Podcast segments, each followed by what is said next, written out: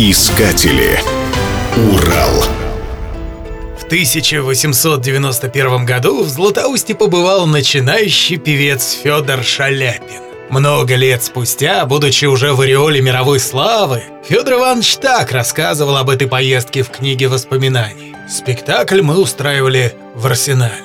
Решено было поставить акт «Синей бороды», но вдруг оказалось, что Семенов Самарский, антрепренер, забыл взять с собой волосы, и ему не было сделать синюю бороду.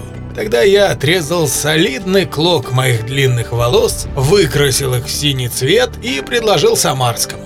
Он был тронут этим жестом. Он не знал, что если бы ему потребовался мой палец или ухо, я охотно предложил бы ему и ухо, и палец. «Ну, «Шаляпин», — сказал он, глядя на меня с улыбкой, в концерте нельзя выступать таким машинистом в кожаной куртке, да еще с неестественной плешью на голове. Возьмите мой фраг и зовите себе волосы.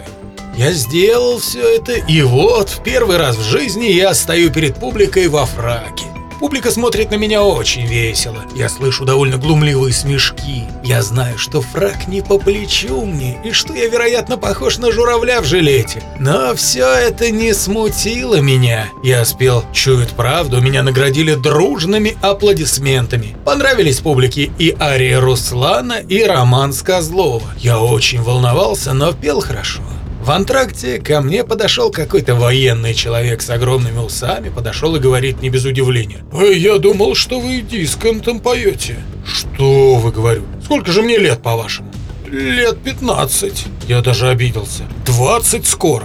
Скажи на милость. Здоровый голосище. Вот бы нам такого парня. Куда вам? В полицию. Я же исправник. Заметим, что в разговоре с исправником Шаляпин прибавил себе два года. Ведь на самом деле ему только что исполнилось 18 лет.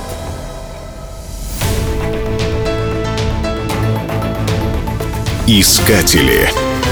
Урал. Программа создана с использованием гранта президента Российской Федерации, предоставленного Фондом президентских грантов.